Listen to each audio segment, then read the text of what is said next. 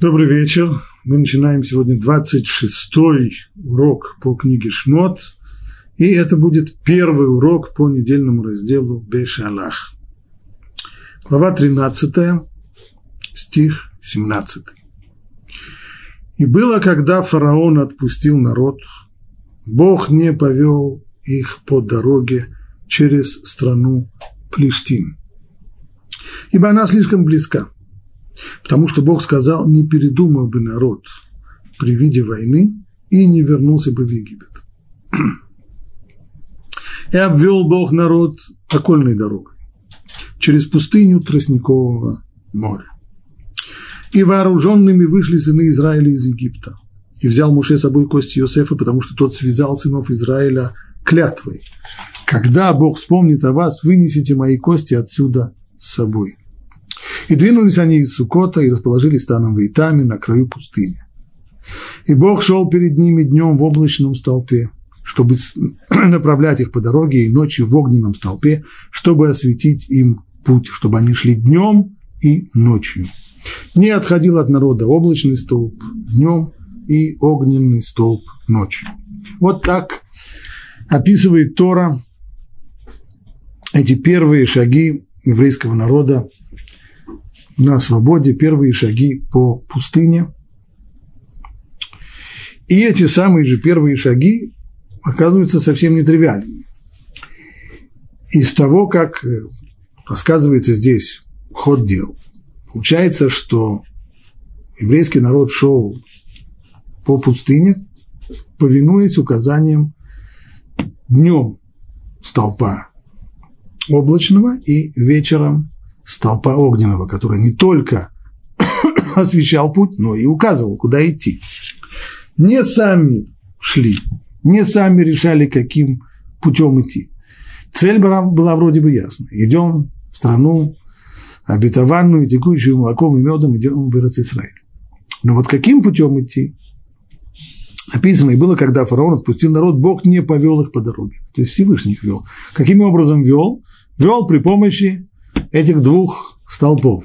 Столб облачный, который указывал путь и направлял их по дороге днем, а ночью, поскольку ушли и ночью, по крайней мере, первые два дня, то был столб огненный, который не только указывал путь, но и освещал. И вот то, каким образом столб их повел, было довольно странно. Вместо того, чтобы вести, вести их по кратчайшей дороге, а эта кратчайшая дорога проходит по берегу моря, из Египта в, в Израиль, из Египта в Газу и дальше на север. Вместо этого Всевышний повел окольным путем через Синайский полуостров. Почему? Тора говорит, и было, когда фараон отпустил народ, Бог не повел их по дороге через страну Плештим. То есть вот это самая короткая дорога по побережью, она здесь называется страной Плештим. То есть то место, в котором жили Плештим, или как это со времен синодального перевода на русский язык вошло филистимляне. Кто такие Плештим?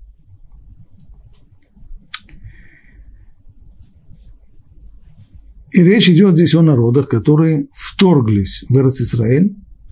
Отсюда их название здесь Плештим, это от корня палаш, что означает лифлош, вторгнуться.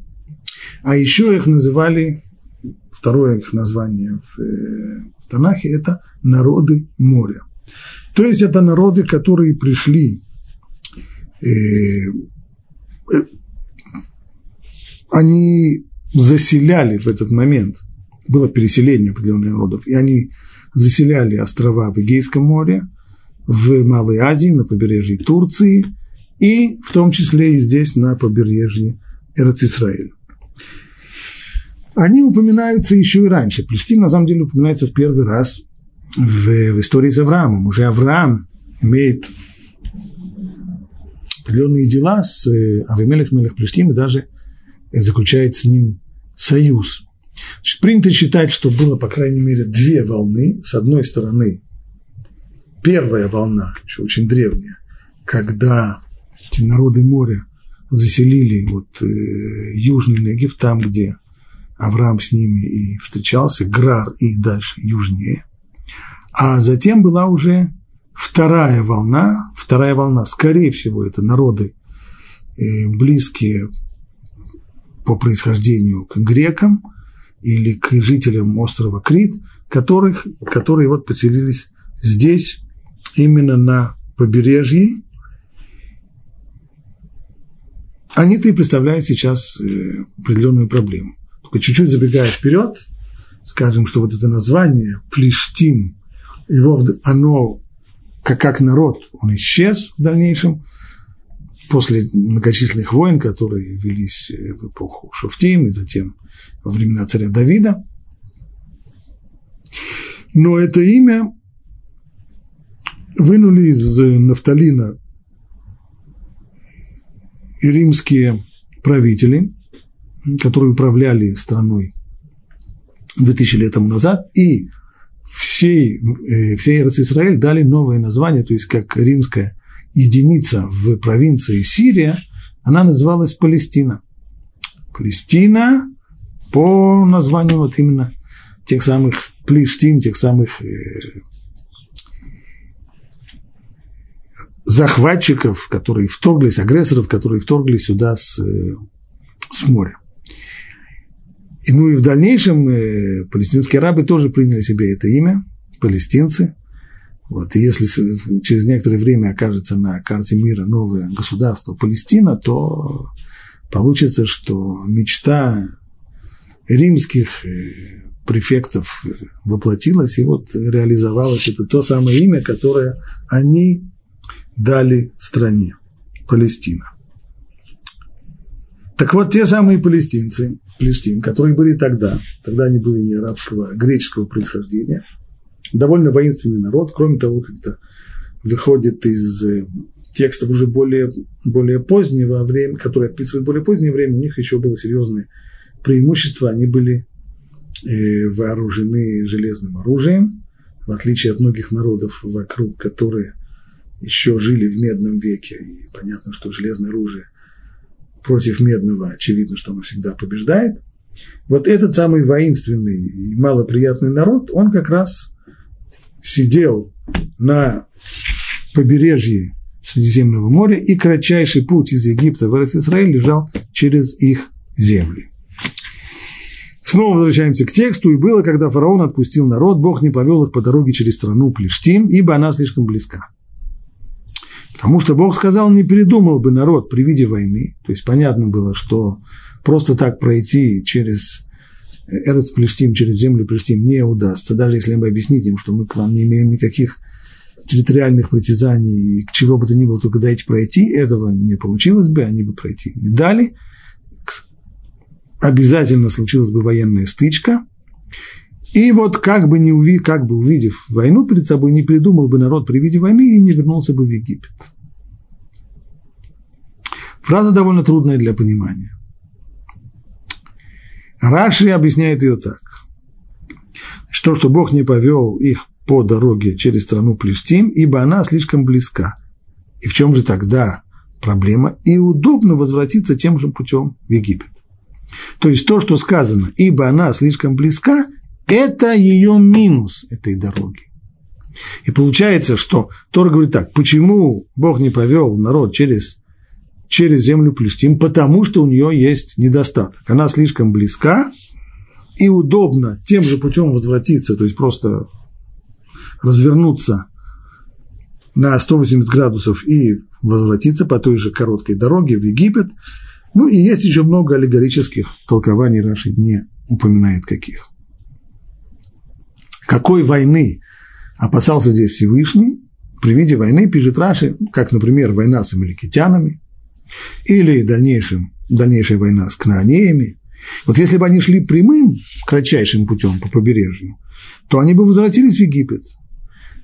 Доказательство того, что это опасение не было э, слишком э, преувеличенным, ведь даже когда он вел их окольным путем через Синайский полуостров, и даже тогда, после того, что случилось э, с разведчиками, евреи, евреи сказали, поставим выберем себе главу, поставим над собой главу и возвратимся в Египет. То есть даже уже находясь в, в центре Синайского полуострова, даже тогда были мысли о том, что, быть может, вернемся в Египет. А уж если бы они пошли короткой дорогой через Плештим, то уж тогда точно, скорее всего, при виде войны, при виде сложностей появилось бы желание вернуться снова в Египет.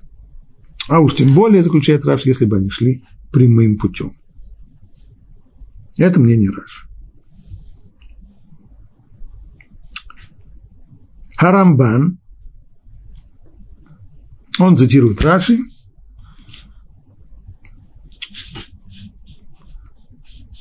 ибо она слишком близка, и по ней легко возвратиться в Египет, так объясняет Раш. Ну и точно так же он подчеркивает, что аналогично, так же, как Раши, объяснил и другой его предшественник из комментаторов Торы, Раби Авраам Ибн Эзра. То есть Бог не повел их по дороге через страну Плештим именно из-за того, что она кратка. И народ может сразу же передумать и при первой возможности возвратиться в Египет. Говорит Рамбан, все бы хорошо, но с точки зрения текста такое объяснение выглядит несколько натянутым. Если мы сделаем такое упражнение, после того, как нам объяснили, и мы поняли, в чем здесь дело, попробуем, не глядя в текст Торы, восстановить, каким должен был бы посук, если бы действительно его смысл был такой, что Всевышний не хотел вести еврейский народ по дороге, которая идет через страну Плештим, из-за того, что она слишком коротка. Нужно было бы сказать так. Если бы их точка зрения была верной, то следовало бы перенести попросту, посук нужно было бы по-другому сформулировать. Перенести слова «Аби сказал Бог». Нужно, посук должен был бы выглядеть бы так. «Не повел их Бог через страну Плештим». Ибо Бог сказал, поскольку этот путь близок, как бы не передумал народ. Так нужно было бы. То есть, ибо этот путь близок должно быть уже мыслью Всевышнего, которая аргументирует и объясняет, почему Всевышний не повел по, по побережью. А в Туре это не так сказано. И было, когда фараон отпустил народ, Бог не повел их по дороге через страну Плештим, ибо она слишком близка. И только здесь начинается. А почему? Потому что Бог сказал, не передумал бы народ. Должно быть, значение пуска должно быть другое. Какое же? А верное прочтение этой строки заключается в следующем. Не повел их Бог по дороге через страну Плештим, хотя она близка. И было бы хорошо пройти по ней. То есть, то, что она близка, это не причина, по которой Всевышний не повел, а наоборот. Мы ожидали бы, естественно, было бы предположить, что Всевышний поведет их через землю Плештин. Почему? Да потому что это самый короткий путь. Несмотря на это, несмотря на то, что, не потому что, а несмотря на то, что она такая короткая, Всевышний выбрал другой путь, окольный, более длинный. Почему? Потому что Бог сказал, не передумал бы народ при виде войны и не возвратился бы в Египет. То есть, им было бы лучше, конечно, идти через землю Плештим. Самый естественный, самый короткий путь. Но понятно, что Плештим они же не дадут пройти мирно. Это вовсе не в их характере. И тогда азаны Израиля смогут из-за страха перед войной возвратиться в Египет. А вот если они пойдут длинной дорогой через пустыню, то она намного лучше. Чем она намного лучше? Через пустыню, там, где живут плештин, и вообще там никто не живет. Стало быть, военных стычек там не будет. Нужно пойти в обход, да, эта дорога длинная, легче было бы идти по дороге короткой, но короткая дорога, она проходит через воинственно настроенные племена. Поэтому лучше идти через Синайский полуостров, пустынный, никого там нет, никто там не живет, и можно пройти по нему, не опасаясь того, что из-за войны кто-то решит вернуться в Египет. А если они пойдут длинной дорогой, продолжает Рамбан, через пустыню, то они не увидят войны до тех пор, пока не доберутся до земли морейских царей Сихона и Ога. Только в самом-самом конце, уже перед непосредственно вторжением в Израиль, вот там вот их встретят первые самые э, жители тех мест, Сихон, цари Сихон и Ог, их, э, ну, с ними, конечно, придется воевать, тут уж ничего не поделаешь и эта земля им покорится. Но уже в тот момент, а почему же тогда, тогда вопрос, а почему тогда план Всевышнего строится на э, опасении войны с Плештим, а нет опасения войны с э, арамейцами, с, с эмурейцами, э, жителями э, царства Сихона и Ога. С ними тоже пришлось воевать. В этот момент они будут очень далеки от Египта. То есть это уже психологическая особенность человека. Когда ему захочется из-за трудностей, из-за сложностей или из-за страха, когда ему захочется вернуться назад, когда он достаточно близко, когда уже он слишком далеко зашел, даже если ему сейчас очень страшно, но ощущение человека, он уже так далеко зашел, что уже теперь будет возвращаться. Нет. Это не очень логично. Не очень логично. Но человек в своем поведении, он руководствуется не логикой. Не логика управляет поведением человека, а психология. И с точки зрения человеческой психологии это понятно. Поскольку уже слишком далеко зашел, не возвращаться же уж теперь. Слишком далеко все дело зашло. Поэтому путь по пустыне, говорит Рамбан, хотя он был, у каждого пути есть свой плюс и свой минус. Путь по побережью, он короткий. Несмотря на это, Всевышний не повел по этому пути, ибо у него есть минус. Это придется воевать, а самые, на самых же первых шагах война будет означать, что очень может быть, что люди из-за этого вернутся в Египет, и это будет легко сделать.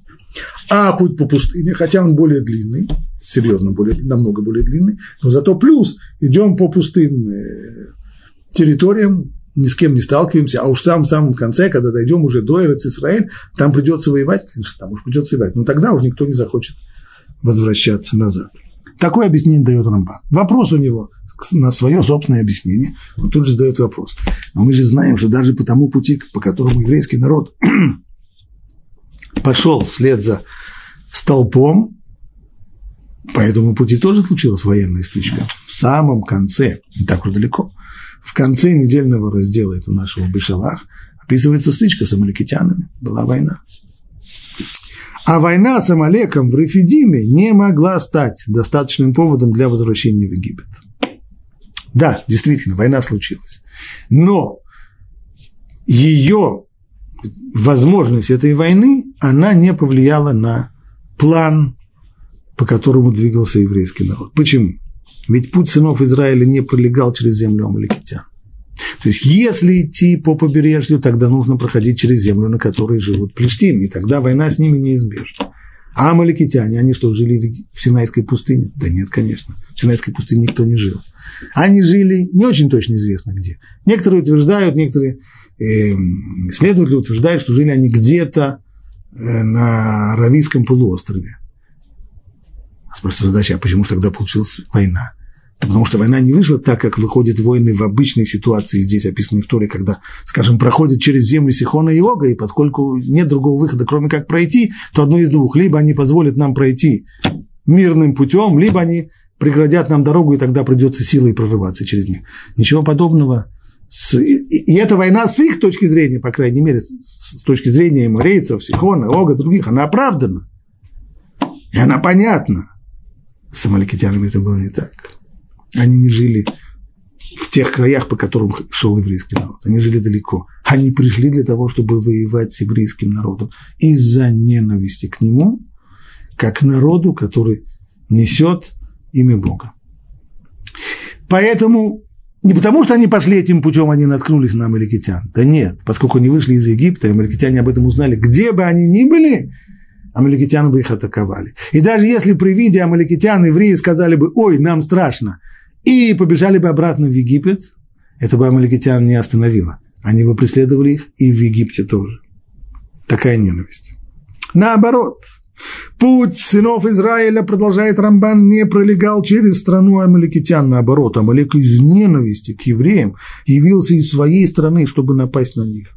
И даже если бы евреи повернули, решив возвратиться в Египет, сказали, ну что ж, делать не получилось, возвращаемся обратно, это бы не помогло им избавиться от амаликитян. Так как амаликитяне напали бы на них в пути. К тому же, в то время сыны Израиля были уже далеко от Египта. Верно, что стычка произошла, но все-таки, все-таки это уже было в самом сердце Синайского полуострова, достаточно далеко. И поскольку они шли окружным путем, даже по Синайскому полуострову они все время кружили.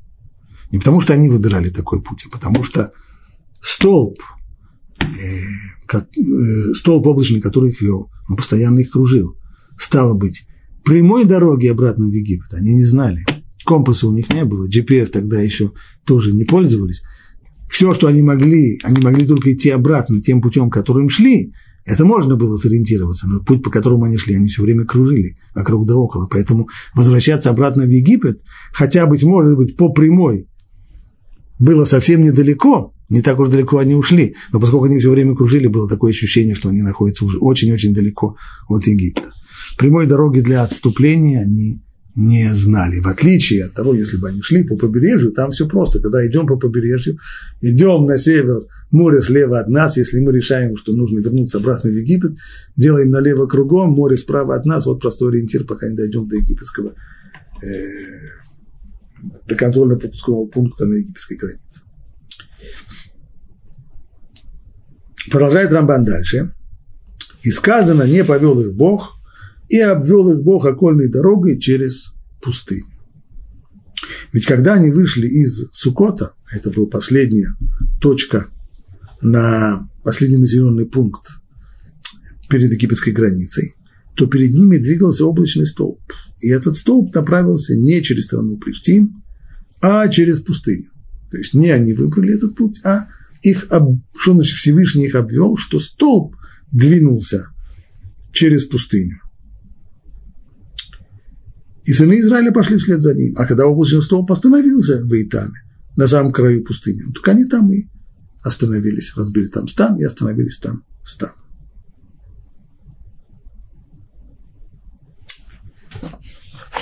Вот это два объяснения Раши и Рамбана самого первого стиха, еще раз резюмируя, что спор между ними сводится к тому, как понимать слова «кикарову», и было, когда фараон отпустил народ, Бог не повел их по дороге через страну Плештим, ки корову, потому что эта дорога близка, потому что этот путь короток.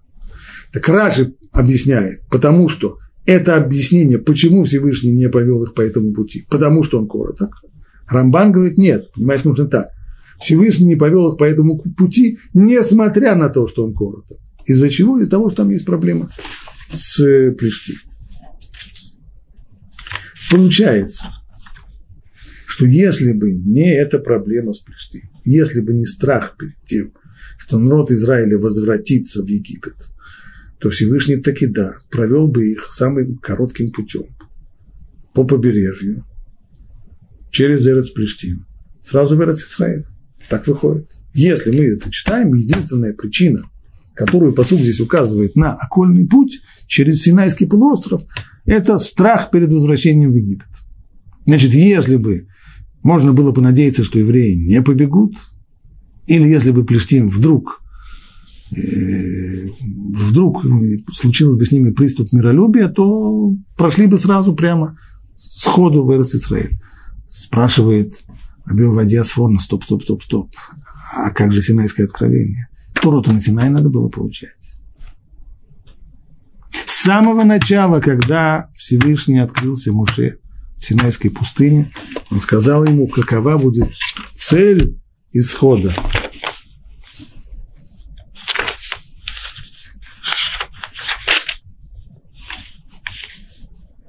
Как там сказано?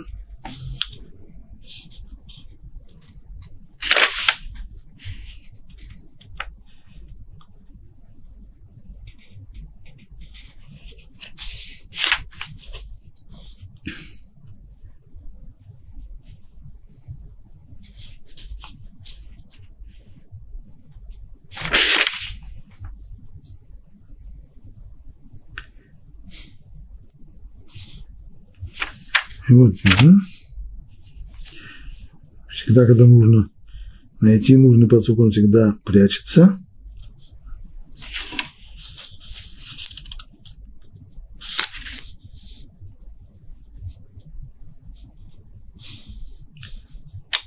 Все, все.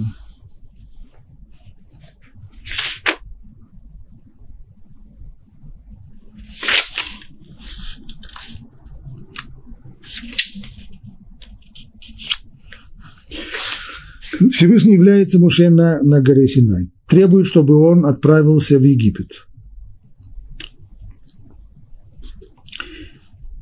Ты придешь к царю Египта и скажешь ему, Бог, всесильный Бог евреев, открылся нам. а теперь, с твоего позволения, мы пойдем на три дня пути в пустыню и принесем жертву Богу. Когда Муше это выслушал, он говорит ему, и ответил Муше и сказал, но ведь не поверят они мне и не послушаются, потому что скажут, тебе Бог не открывался. О, и чуть выше.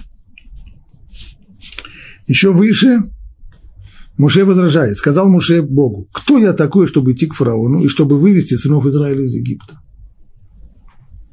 И сказал Бог, потому что я буду с тобой, и вот тебе знамение, что я посылаю тебя. Когда ты выведешь этот народ из Египта, вы будете служить Богу на этой самой горе.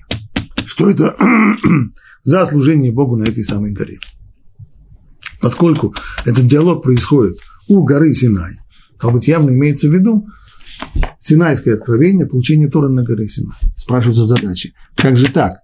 Если единственная причина, как у нас получается по этому отрывку, что Всевышний повел евреев через Синайский полуостров, была только боязнь того, что евреи вернутся обратно в Египет. Стало быть, без этого, если бы не было такого опасения, провел бы их прямо по побережью кратчайшим путем, сразу вырос Израиль.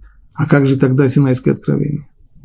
Это вопрос, который задает Рабиова Диасформа. Его ответ.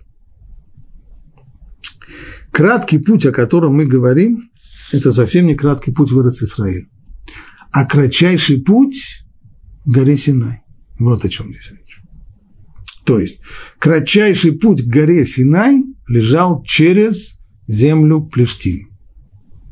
А Всевышний повел их окольным путем не в Израиль, а окольный путь по отношению к горе Синай. Вместо того, чтобы дойти до горы Синай кратчайшим путем, вместо этого они пошли окольным путем кружили через Синайский полуостров, пока наконец дошли до горы Синай. Вот что здесь имеется в виду.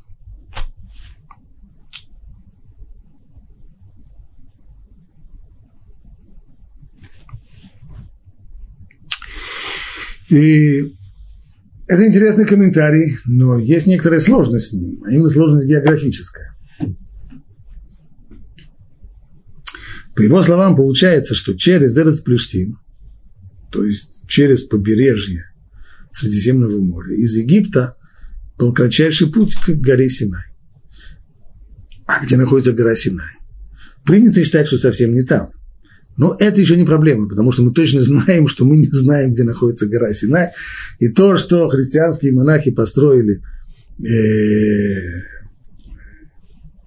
монастырь на определенной горе, то это ни о чем не говорит и к, к, Син, и к горе Синай это никакого отношения этот самый монастырь не имеет.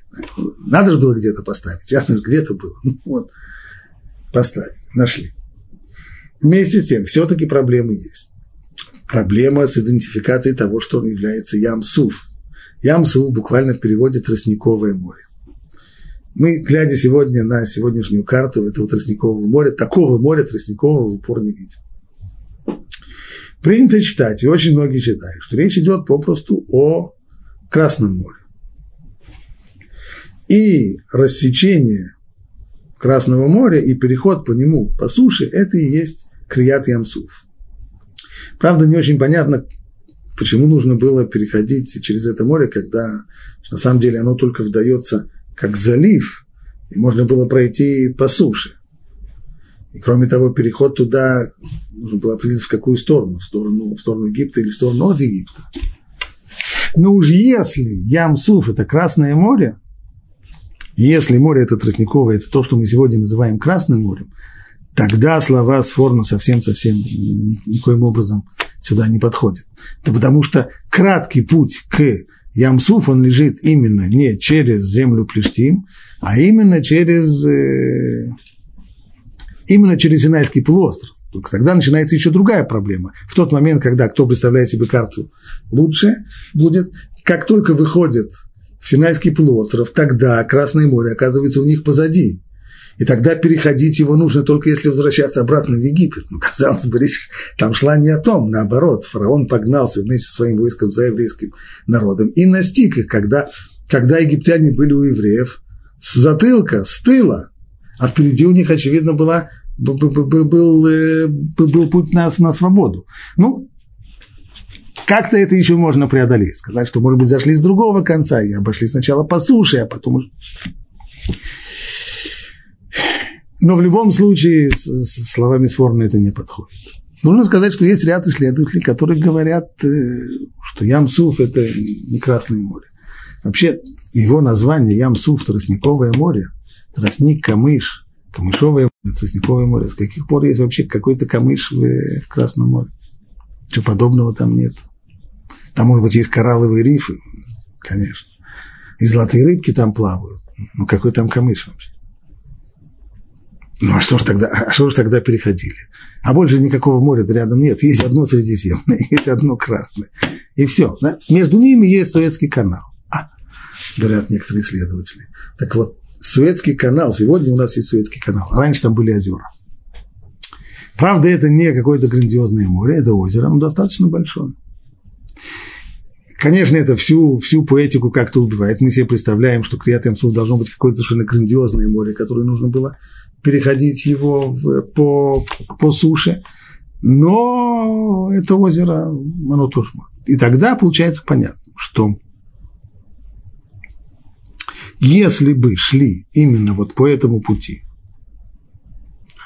то есть через прибрежный район, пересекая вот это вот самое озеро, которое на сегодняшний день оказалось, э, его, оно было включено, по-моему, называлось они когда-то Горькие озера или Горько-Соленые озера, и, а сегодня по нему проходит э, Суэцкий канал, и через него на север и к горе Синай. Тогда получается, что гора Синай, она не в Южном Синае, она на самом деле где-то на Северном Синае, по пути в Израиль. И вместо этого еврейский народ пошел совершенно другим окружным, окружным путем, кружил, кружил по Синаю, пока наконец не дошел, не дошел до, до горы Синай. Это сфок.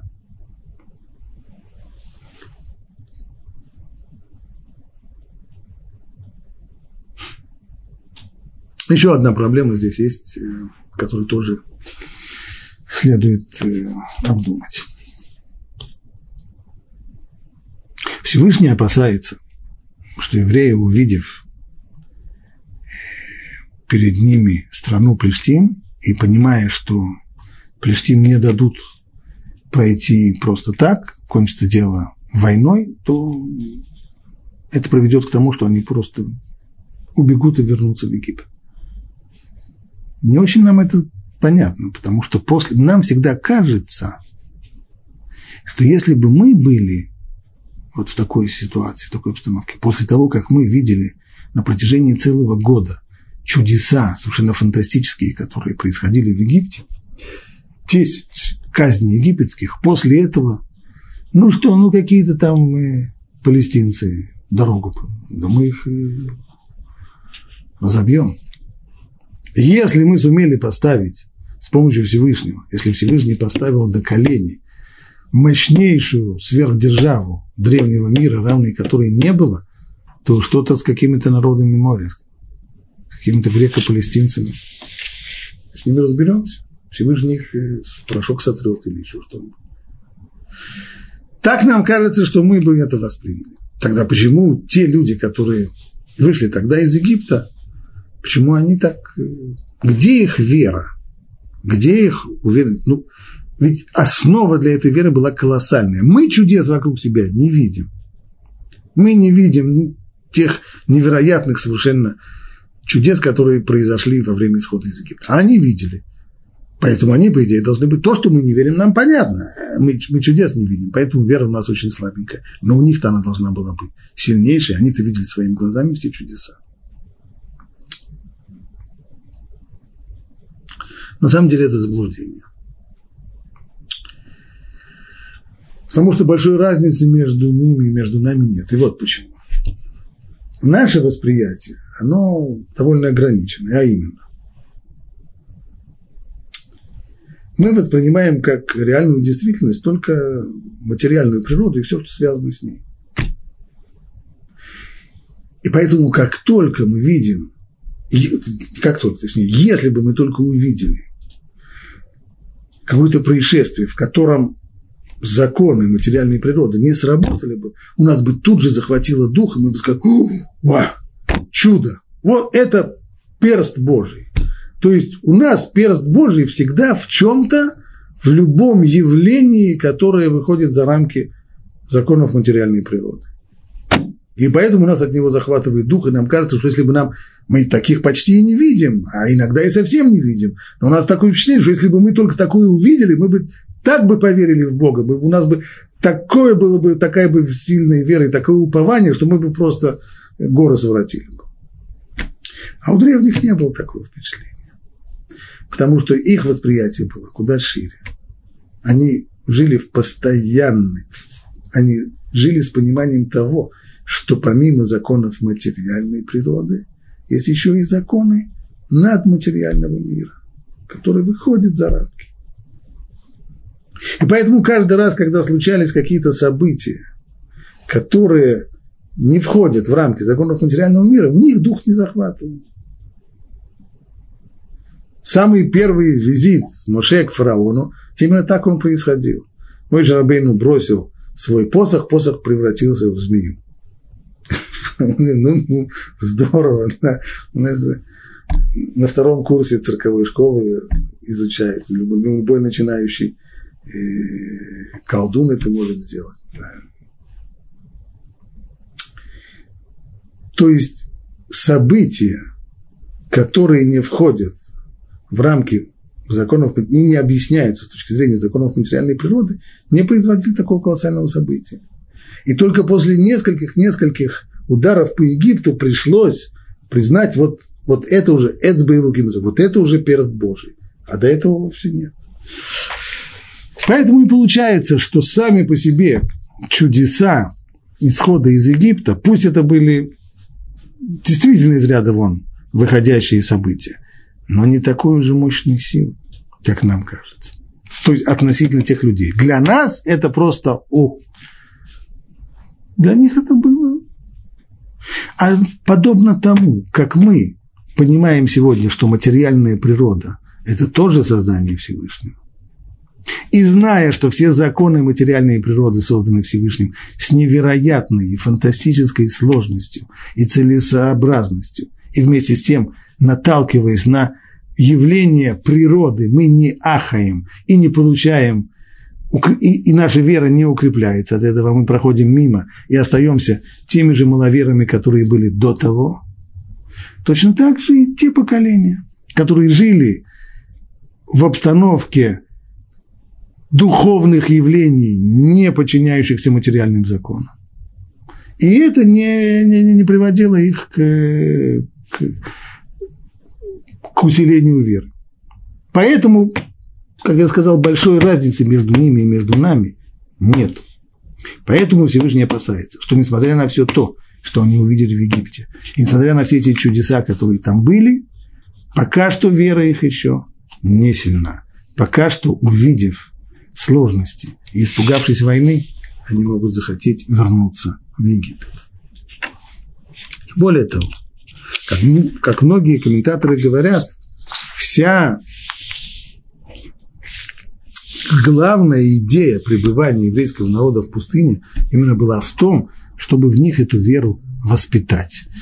И воспитать не при помощи чуда, которое произошло, вот там град, который побил в Египте все, что можно было побить, или, или зверье, которое наполнил Египет, или саранча, которое все сожрало.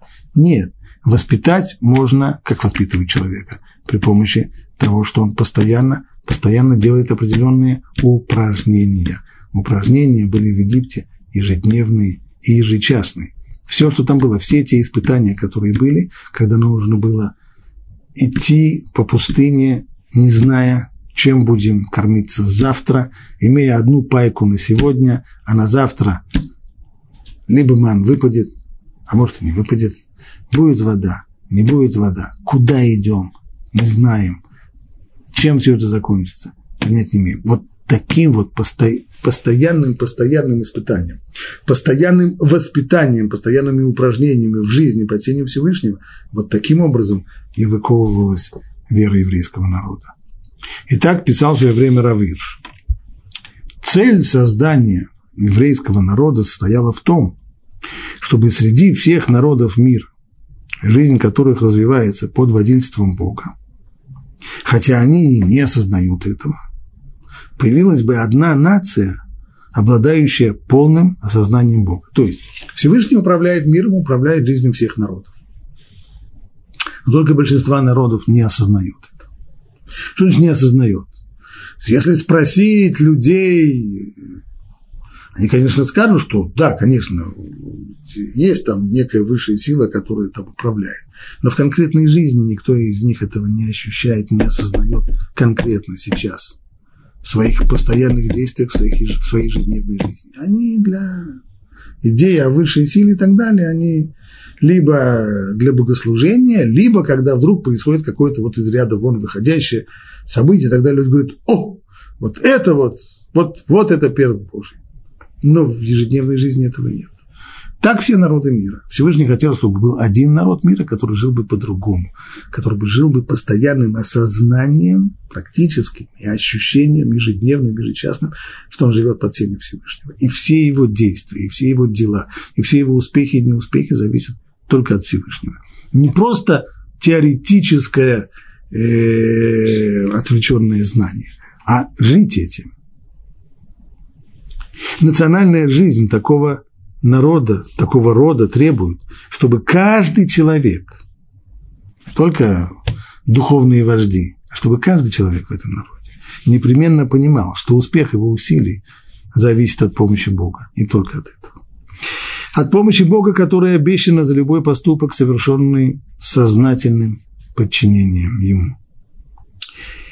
Однако сыны Израиля еще не были готовы к такому опыту жизни. Это их было предназначение, это их миссия. Ради этого они выходят из Египта и становятся народом. Но в момент выхода из Египта они еще очень далеки от этого.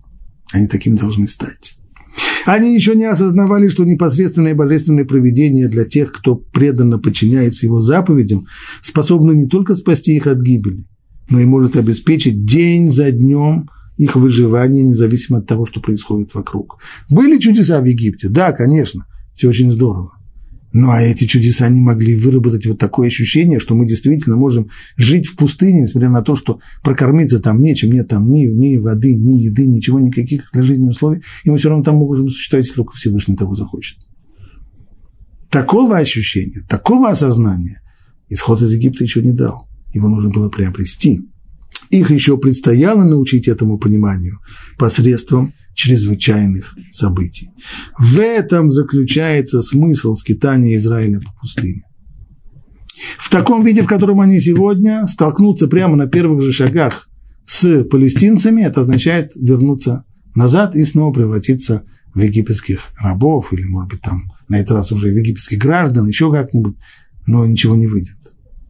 Вот если уйти от этого и достаточно долго кружить по пустыне, получая каждый день уроки веры и упования, вот тогда еврейский народ сможет стать таким, каким его Всевышний хотел бы видеть.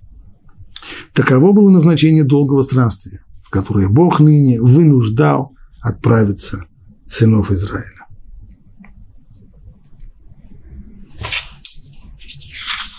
Вернемся снова к тексту.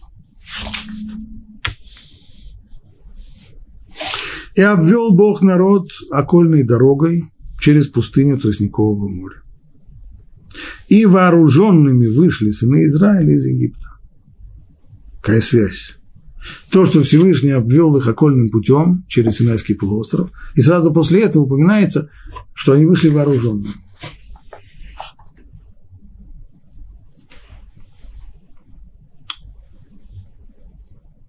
Ибн Эзра говорит, ну, Тора хочет здесь подчеркнуть, что они ушли из Египта не как беглые рабы, а вышли с высоко поднятой головой, как свободные люди, и то, что они вышли при оружии, вооруженными, оно и подчеркивает. Ну, а какая связь с тем, что это написано сразу после того, как Тора говорит, что Всевышний повел их окольным путем?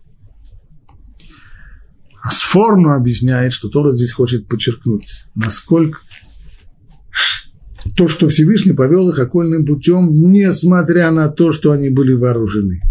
То есть не то, что действительно люди, которые убежали вчера из Египта с голыми руками, они боятся столкновения с вооруженными до зубов палестинцами? Нет, они тоже вооружены. А тогда вопрос, ну, если они тоже вооружены, чего же они боятся тогда войны? Сформно, это же понятно.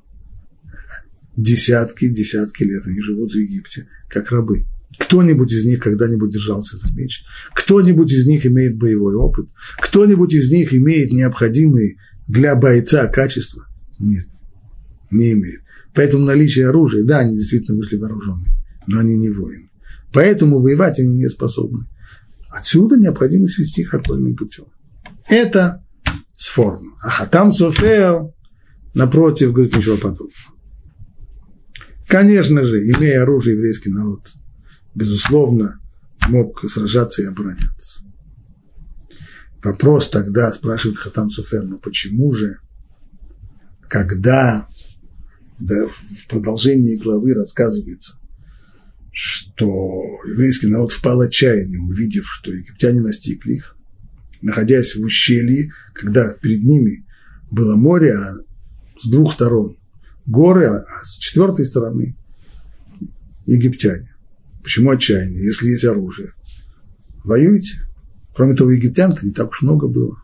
600 колесниц. 600 колесниц против 600 тысяч мужчин – это, э, безусловно, можно помериться силами. Если они вооружены, были бы они просто безоружными, беглыми рабами, понятно. Но они же вооружены, почему тогда не воевали?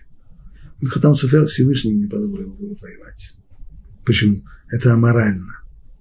Это аморально. Как можно поднять руку на людей, которые в свое время приютили нас и спасли от голодной смерти? Ведь пришли-то наши предки в Египет для того, чтобы прокормиться там и спасти себя от голодной смерти в, эпоху засухи. Правда, с тех пор утекло много воды в Ниле, и с тех пор египтяне проботили евреев. И использовали их труд э, самым ужасным образом эксплуатируя. И жестоко их изнуряли. И дошли в своем садизме до того, что даже детей в реку бросали. И все равно поднять на них руку было бы неправильно.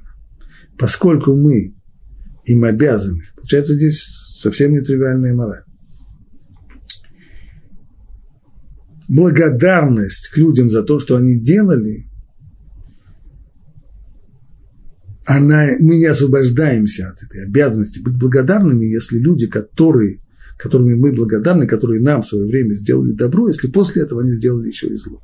Да, они сделали еще и зло. Это одно. Но все равно забыть то добро, которое они сделали, нельзя. Конечно, совсем непросто. Но так пишет так пишет Хатам Суфер. С точки зрения Всевышнего лучше было пойти, вот так вот, пойти через море, разделить море и пройти по морю как по суше, чем позволить еврейскому народу развернуться, взяться за мечи и, и сражаться с, с египтянами. Все это из-за необходимости быть благодарными даже таким людям, которые после всего еще наделали нам очень много, очень, очень много зла.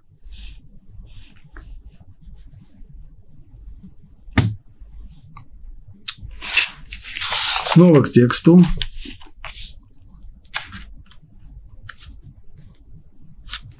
И взял с собой Муше кости Йосефа потому что тот связал сынов Израиля клятвой. Какой? Когда Бог вспомнит о вас, то есть придет время выходить из Египта, вынесите мои кости отсюда с собой. Что значит с собой? Кому? Кого он связал этой клятвой, Иосиф? Бне Израиль, сынов Израиля, то есть своих собственных братьев. Спрашивает Раши, а почему же он не обязал своих детей принести его останки в землю Кнан немедленно после его смерти, как сделал, как его самого заклял Яков? Ведь Иосиф в свое время должен был поклясться своему отцу, что как только он умрет, он не будет хранить его в Египте ни в коем случае, даже одного дня, а сразу же принесет его тело в Израиль для того, чтобы похоронить его в Меарата Махпила, в пещере Махпила. Почему тогда Иосиф не сделал то же самое? не позвал бы своих сыновей, Ефраима и Минаши, и сказал бы, поклонитесь мне, что вы меня не похороните здесь, в Египте, а перенесете мои останки в страну Израиля. Отвечает Раши, Юсеф думал так, я правитель Египта, у меня достаточно власти для этого. Поэтому я мог поклясться отцу, что я выполню его просьбу. Хотя мы знаем в дальнейшем, что на практике это было совсем непросто. Ему пришлось находить достаточно серьезные аргументы для того, чтобы э, убедить фараона разрешить ему вывести тело отца. А вот моим сыновьям уж точно египтяне не дадут это сделать.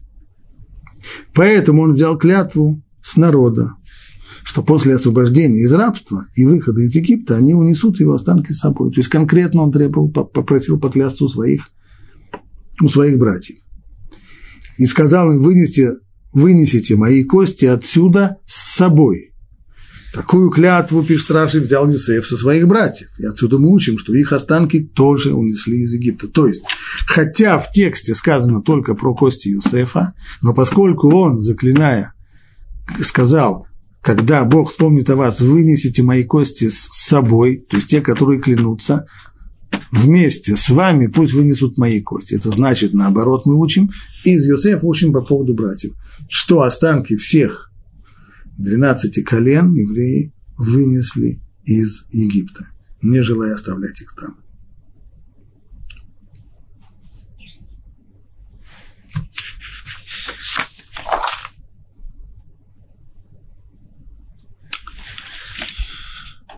И двинулись они из Сукота, это вот была отправная точка на египетской границе, и расположились станом в Эйтаме. Первая ночевка, первое, первый привал, точнее, в Эйтаме, на краю пустыни. А Господь шел перед ними днем в облачном столпе, чтобы направлять их по дороге, а ночью в огненном столпе, чтобы осветить им путь, чтобы они шли днем и ночью. То есть такое впечатление, что главная задача отдалиться как можно дальше от египтян, дальше, дальше, дальше, дальше, дальше. Днем и ночью поэтому идти не отходил от народа облачный столб днем и огненный столб ночью. То есть не написано просто, что был огненный столб ночью, а э, облачный столб днем, а не отходил. Отсюда наши мудрецы учат. И в Талмуде и Раши это приводит. Это означает, что облачный столб предварял уход огненного. То есть не было такого, что сначала огненный столб, столб ушел под утро, а потом через некоторое время появляется столб облачный. Такого не было. Они проходили таким образом. Один еще не ушел, а другой уже появлялся. То есть вот так смена была непосредственно близкая, когда э, промежутка не оставалось. Аллаха, который учится Талмудом отсюда, что когда у нас есть обязанность зажигать субботние свечи, свечи, которые зажигаются в честь субботы, нельзя зажечь их слишком рано. Нужно зажечь их непосредственно перед субботой. Так, так чтобы не было разрыва между зажиганием свечей и началом субботы. Подобно тому, как столб э, облачный не уходил, пока на смену ему не появлялся столб огненный. И только когда уже был огненный столб, тогда можно было уже убирать столб облачный.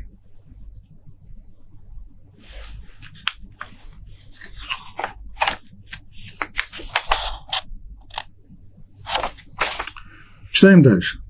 И сказал Бог Моше, скажи сынам Израиля, чтобы они вернулись и стали лагерем перед Пи Ахерот, между Мигдоль и морем, между Бальцфоном, и расположитесь у моря напротив него. Что означает, чтобы они вернулись? То есть до некоторого времени они шли, по крайней мере два дня, они шли от египетской границы подальше-подальше и шли днем и ночью – А вот теперь Всевышний говорит, разворачиваемся и идем в обратном направлении. По направлению к Египту. Чтобы они вернулись и стали лагерем перед Пиахирот. Здесь даются его координаты. Где это Пиахирот? Между Мигдоль и морем. Да, тем самым морем Ям-Суф, Тростниковым, Камышовым морем, которое мы пытались здесь договориться, где же оно находится. Перед Бальцфоном. Вот расположитесь у моря напротив него. Масса географических названий. Хорошо бы знать, о чем идет речь. Что это за Мигдоль, что это за Пиахирот, и что это за Бальцфон. Раша говорит так. И стали они лагерем перед Пиахирот, да это то же самое место, которое называется Питом. Оно уже упомянуто. Два пограничных города, Питом и Рамсес. Так вот, Питом – это и есть упомянутый здесь Пиахирот. А почему он тогда называется здесь Пиахирот? Почему он не называется своим естественным названием Питом? Раньше здесь игра слов. То есть слово «пи», «ахирот», слово ставное «пи» означает «уста», «вход», «выход», «врата». «Хирот» можно прочитать это как «хейрут», то есть «свобода». Называется питом здесь Пиахирот, потому что сыны Израиля стали там свободными. И там были две высокие отвесные скалы, а между ними, здесь Раша должен объяснить слова пи ахирот, то есть уста. Так вот, уста как вход, имеется в виду, что было там узкое ущелье, это не просто ахирот, это пи ахирот, то есть вход в это самое узкое ущелье, это узкое ущелье вело к морю. И вот именно в это самое узкое ущелье Всевышний и загнал еврейский народ. Войдите туда, в это узкое ущелье, и там в нем станьте лагерем. Когда с одной стороны путь закроет море, а с другой стороны скалы слева и справа. Перед Бальцфоном, кто такой Бальцфон? Бальцфон это божество языческое, он остался последним неуничтоженным идолом в Египте. Ведь во время смерти первенца Всевышний уничтожил все статуи, все изображения, все египетские идолы. Одного оставил. Для, для чего? Почему тогда он не попался под общую косу? Всевышний оставил его для того, чтобы ввести египтян в заблуждение, то есть для того, чтобы выманить египтян сейчас, чтобы они попали в ловушку здесь, для этого их нужно было выманить. И вот каким образом он их выманил. Он их ввел в заблуждение, чтобы они подумали, что их идол, ну, не все, конечно, но вот хотя бы этот Бальцфон, он самый крутой. Он настолько силен, что Бог с ним не справился. И поэтому, полагаясь на него, можно будет атаковать евреев. Они под сенью этого идола, они падут. И об этом говорит Иов, возносит народы и губит их. То есть перед тем, как приходит гибель, перед этим есть стадия возвышения, то, что было и здесь. То есть возносится этот бальцфон, который вознесся и не, не был разрушен вместе с остальными египетскими святилищами, и все это было только для того, чтобы погубить. О том, как это уже произойдет, об этом мы поговорим на следующем уроке.